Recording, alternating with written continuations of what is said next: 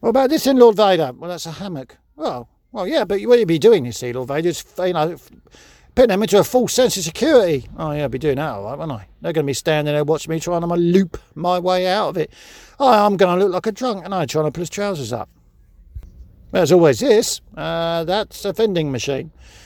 I mean, that's ridiculous, isn't it? They're going to come in to talk, to speak to me. I'm going to be standing there going for my pockets for some change. You know, trying to put the right code in for a king size Twix.